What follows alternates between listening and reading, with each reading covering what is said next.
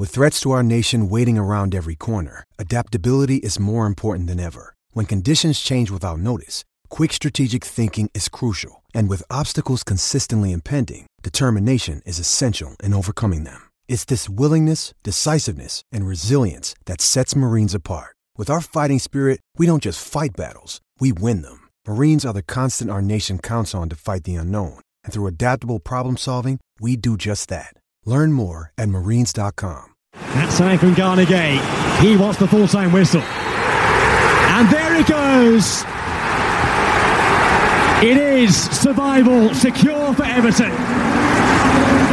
Heroes in blue again. Abdoulaye Doucouré's goal. What a final day success for Everton. Congratulations, Sean. You did it. Put into words what that means to you and to this football club. Well, obviously, it means a lot. Um, means a lot to me. Took over what they call a broken club. It's not broken. It's had its cracks, but it's not broken. We've shown that. We've shown the fighting spirit that you need. But equally, I've just told the players, and shouldn't be in this state. So we've got to learn from that. Next season's going to be a big season. But, you know, myths to it all. A magic day, but at the end of the day, shouldn't be in this shape.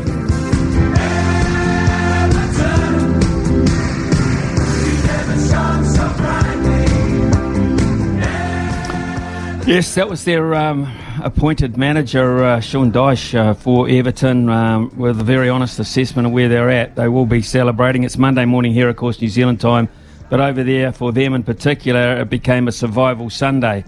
And the final match day of the Premier League season, all matches kicked off at 3.30 New Zealand time. It's a great concept, that, making for spectacular sporting theatre. Everton desperately fighting their way through with a 1 0 1, while Leicester, seven years removed uh, from winning it all, are now packing their bags for the Championship division. Uh, joining us now uh, here is uh, SENZ football commentator, host of the Saturday Sesh 2, uh, Daniel McHardy. Uh, how are the heartbeat levels for you, Daniel, after what was a thrilling overnight? I, I don't know what's uh, wrong with me, Smithy. Good morning to you and to everyone. I, I just love these days. The jeopardy involved, um, yeah, and the oddity of how excited I get at seeing a side flip out of the, the top level. You know, they, these are places 17th, 18th, and 19th we're worried about, Smithy. Uh, 17th, 18th, 19th, I'll repeat it. But, uh, you know, Survival Sunday, as you, as you rightly called it, it was just utterly enthralling, um, exhilarating, and for many fans, utterly excruciating.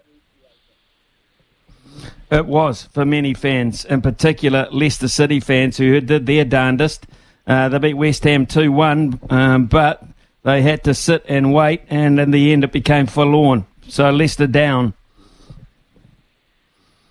Yeah, from champions to championships in just seven short years. The miracle of 2016, we're never going to forget.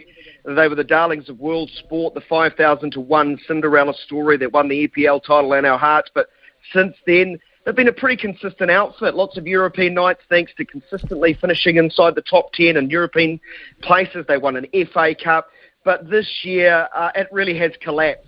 They, they are the poster child for that old line, too good to go down. There's so much quality in that squad, but for one reason and another, um, you know, departures, maybe not enough investment, uh, they have gone down. Um, they under sort of mind themselves throughout the season with errors uh, and a lack of effort. Wasn't the case today. Their quality really did show through in that first half against West Ham.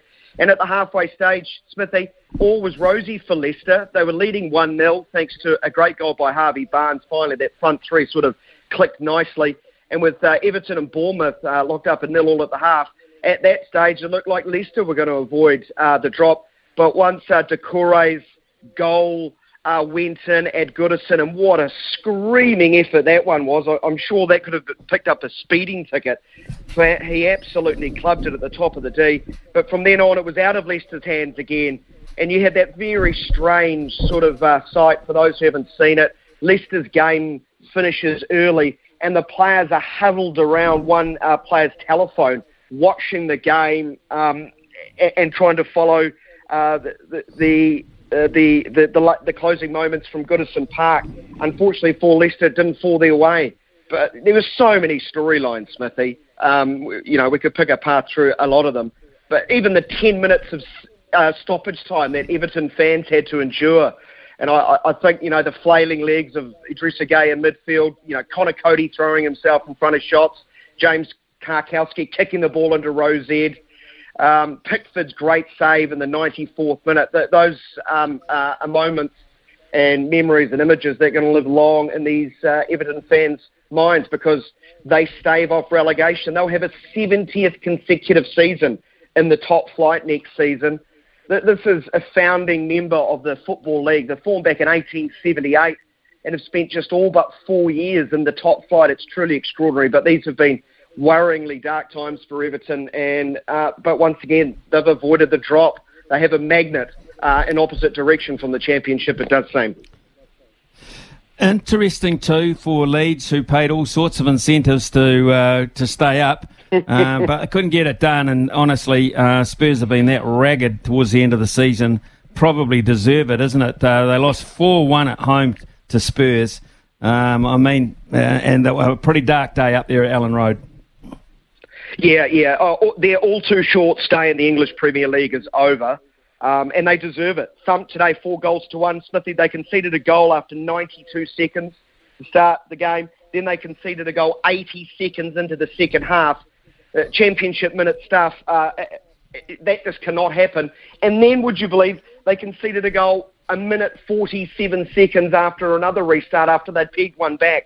So they'd shot themselves in both feet and then decided to, to shoot themselves in one of the others. Uh, so they can't have any complaints.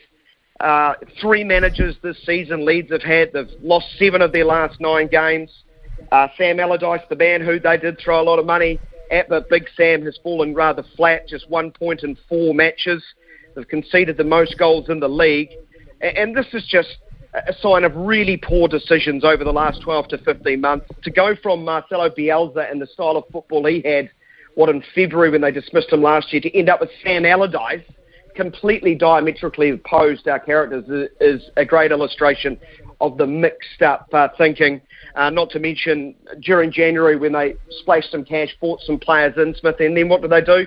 Go and sack Jesse Marsch one week later, who'd handpicked those players. Uh, yeah, Leeds Leeds will have to um, reassemble next year. Problem is, last time they went down, Smithy, a truly famous name in English football, spent 16 years out of the top flight. Mm. Rightio, so Leicester down, Leeds down, Southampton uh, quite some time ago we knew they were destined for uh, demotion. But uh, the good story is uh, for three clubs up to the big money, which is uh, certainly a big factor in this. Burnley, who we knew a couple of weeks ago, Sheffield United, and overnight to Luton Town. Good story. Oh, Luton Town are the, the, the story of the weekend in a lot of ways. Uh, I know everyone's in love with uh, Wrexham at the moment getting promoted from the National League. Well, Luton have essentially done that just years in advance. They're the first team to go from the National League, so outside the top four divisions, into the Premier League. This is a team on a shoestring budget played at a, a famous old rickety stadium, Kenilworth Road. People might remember Luton from back in the days, uh, um, but have never never found their way into the English Premier League since 1992. It's an amazing story. I don't know how they're going to uh, go next season. I think half their team that lined up against Coventry in the playoff final were loanees, so they'll return to their parent club. Uh, you, you had the troubling side of Lockyer, the captain, falling over um, being taken off the field. Uh, you know, so they were playing with heavy hearts, uh, the players, but they showed great resolve to get through, and it really is a, a wonderful story to see. Hold Luton Town uh, back in the top flight. Yeah, that's a great story. Um, great review, mate. Thank you very much. Um, yeah, it was a fascinating night, a late night for a lot of people, but um, as always, some happy, some very, very sad, some uh, distraught. In fact, it means that much to so many people. Uh, cheers, uh, Daniel. We have a terrific week, man. Thank you. Th- thanks, Smith. I just want to say to Grant Elliott and all the other Everton fans, well done on finishing 17th and 53 points behind the championship winners. And scoring less goals than one player and uh, one individual for one club. Yeah, well done, guys. Outstanding.